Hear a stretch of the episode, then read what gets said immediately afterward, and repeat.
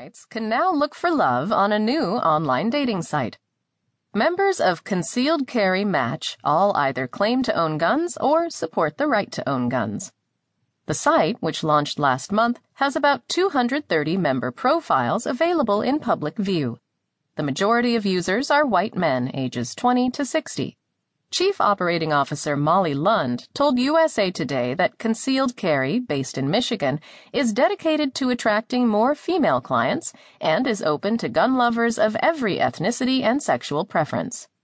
Jim Minthorn, the site's owner who loves guns, loves family, writing long, opinionated op eds, and helping his neighbor with his cattle, created the site to be a safe